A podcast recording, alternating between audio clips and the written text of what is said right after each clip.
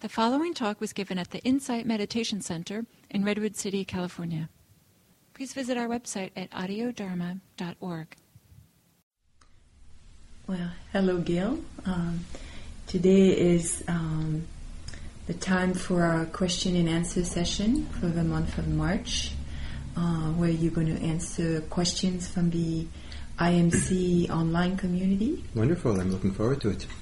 And we have a series of questions, the first one being from an anonymous friend. And she says, I have deep remorse, sorrow, not guilt, about my behavior toward my son when he was growing up, some harmful effects of which are still apparent in his self-regard and life choices. Years ago, when I realized how hurtful I had been, I made it my highest priority and mission to bring my behavior in line with my loving intentions. I have expressed my profound regret to my son, and our relationship is good and loving now. But I see that I cannot undo some of the damage. I am not seeking forgiveness or any sort of absolution. They won't change the facts. As soon as I realized that I had harmed my own child, I knew that I would be sorry for the rest of my life.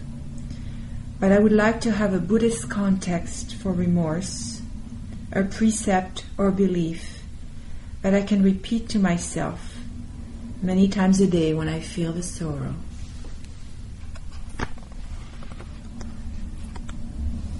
Well, I'm very impressed by the honesty and the way in which you have dealt with your past behavior.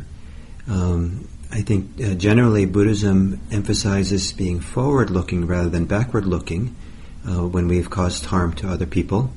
So that means that rather than dwelling in the past and regretting it and become a victim of your own past, we look at the past just enough to acknowledge what happened and then try to do better. Being forward-looking means we see how we can do better in the future. And that seems to be what you've done. And it might be for the rest of your life that your regret will be a fuel for you, a catalyst for you to continue to work on yourself, continue to be a better person, continue to try to bring benefits to this world of ours. I think the Buddhist approach would be never to deny or be defensive around whatever pain that you feel, but to be completely open to feel it without attachment or without resistance, and let it inform you, let the wisdom of it, let your compassion arise from it, and then try to do better in the world with it. In terms of what you might say on a regular basis to remind yourself, in a Zen tradition they have a beautiful little poem that they recite regularly. And the poem goes, or the chant goes, all my ancient twisted karma from beginningless greed, hate, and delusion, born through body, speech, and mind, I now fully avow. And here we're acknowledging it isn't just particular events, but maybe it's timeless. It goes back in endless time. You know, we've all made mistakes. We've all had difficulties and challenges, and to recognize that, and then to avow means to step aside, to acknowledge, to confess, and no longer stand behind it, no longer be committed to it, to be committed to living a different life now.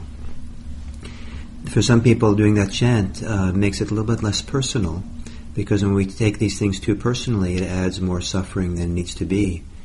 It's part of the human condition that, unfortunately, that we all make mistakes. And some of the mistakes are huge.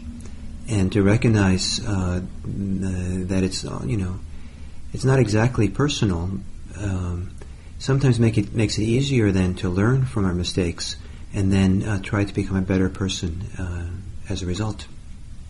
Thank you. Next is Ray from Glasgow in Scotland. talks about having a tendency to control his breathing. And he says, after almost a year now of meditating up to 3 sittings a day, I have managed to let the in-breath come in naturally, but the out-breath is still being controlled. During these times, I observe the controlling and still end up tensing up. How should I approach this? It's a great question, and I'm very appreciative that you've hung in there for this time and that you've done the work that it took to have half your breathing be natural. I think it's very good to be very patient with the breath and not to make it too much of a project that you're supposed to have a natural breath. Mindfulness unfolds from seeing clearly what is, and in seeing what is, learning to be non-attached to how things are.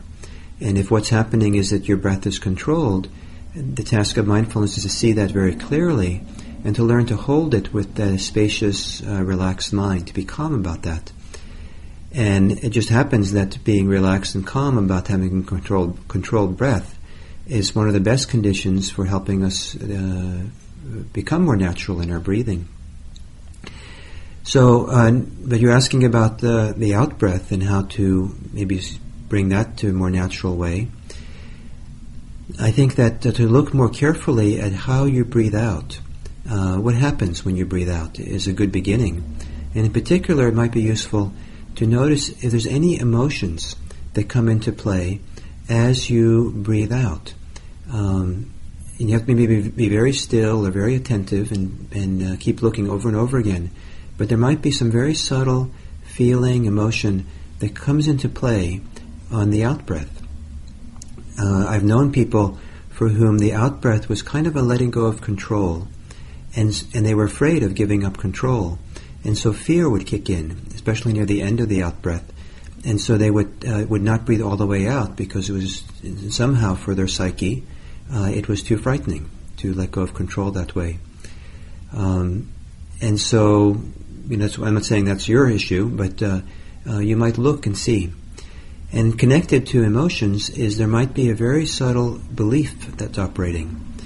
That's not directly connected to the breath per se, but the breath represents many times, our relationship to the breath many times represents how we relate to life in general. And so, for example, someone who feels that they'll never get anything back if they give anything away, and always hoarding and holding on to their things, might have the same attitude about their breathing, that they're fine breathing in, but then they have this attitude or this belief that if they give it away, they'll never get it back again. And you know, rationally, it seems like people wouldn't breathe with these kinds of ideas, but this can be, it's like the breathing somehow manifests in subtle, almost unconscious ways these deep belief patterns that we have. So looking more carefully and seeing what's going on can be helpful. Another thing that can be helpful with the breath is sometimes it's useful to go, you know, if you've spent a long, long time with having controlled breathing, then sometimes it's useful to go work with someone who is a breath worker, someone who is trained to help people with their breathing. There's a variety of different schools of what's called breath work, people who specialize in working with people around their breathing. There's a school of breath work coming out of Germany. I think it's called Mindeldorf. I apologize, I don't remember the exact name, but something like that. I know there's not a lot of practitioners, but it's good work. Or sometimes body-based psychotherapy. There's a variety of psychotherapies that focus on somatic experience more than talking about what's going on, where the therapist helps, guides the client to feel their body, discover what's in the body, what's held in the body. And sometimes that kind of body work can be very helpful because of how much can be stored in the breathing. So all these things are useful, but I still stress the most useful thing is to not be concerned, to be relaxed about your breathing, and just watch the controlled breath. Next is Terry from Rushden in the UK. who wants to know, how can the deluded mind become aware of its delusion if it is caught in delusion? Also wants to know if you have any thoughts on the main delusions or the most common ones. That's a good question. And there's many ways we can learn about our delusions. Sometimes we can have a delusion, a certain understanding of how things are, and then at some point it becomes clear that that's not the case. We get new evidence. We might have a certain interpretation of a person, think the person is one way, and operate as if that person's that way, and then we maybe actually get to know the person better, and we find out the person isn't that way at all. It still happens for me occasionally that I'll make a quick judgment or evaluation of someone, and then I get to know them better, and I realize that I didn't really understand them. I had a kind of delusive idea or illusion I was operating under. So I've learned, for example, that when I first meet people, to be very careful to watch what happens in my mind and see the ideas that bubble up that I have about the person, and then to hold those very lightly and not necessarily believe it based on flimsy evidence. As a person becomes more mindful, one of the very interesting developments is that you can watch the arising of a thought.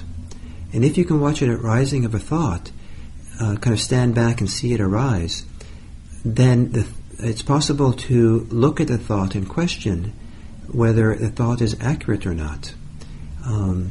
If you're living in your thinking, then it's very easy to believe the thought is an accurate representation of what's really going on. And so if you step back and watch the arising of a thought, then and see it just as a thought, then the wise part of the mind can evaluate that thought and say, is that accurate? Is it wise? Is it deluded? And there are a lot of delusions. So for example, you might be shopping and you see arising in your mind the thought that if you can get a certain kind of snack, that then you will be happy. And because you step back and you watch the arising of that thought, it's a delusive thought, perhaps, and so you can watch the arising of it, and then you can question it and say, well, is this really true? And then you say, well, no, it's not really true. I'm completely full. If I have any more food, I'll probably throw up. And so you realize that it was just a delusion in the mind. So there's a lot of delusions, common delusions people have about what will make them happy, what will make them secure. A lot of them are based on desire. Some are based on aversion. Some delusions are based on fear. So sometimes by looking carefully at the emotions that are connected to particular thoughts or ideas, we can get a hint about whether, we need to look more carefully about the accuracy of it. And then the last thing I'll say about it is that it's really useful to ask your friends. If you have an idea or an interpretation or evaluation of something or belief, check it out with other people and see if they share it, or if they have a different point of view or something. And sometimes your friends can point out if you're deluded. Thank you, Gail. Next is a question from Kevin in Florida.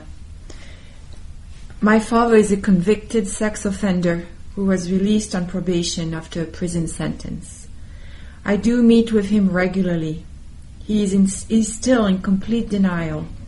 Every time I see him, the anger and hurt well up to what feels like unmanageable levels.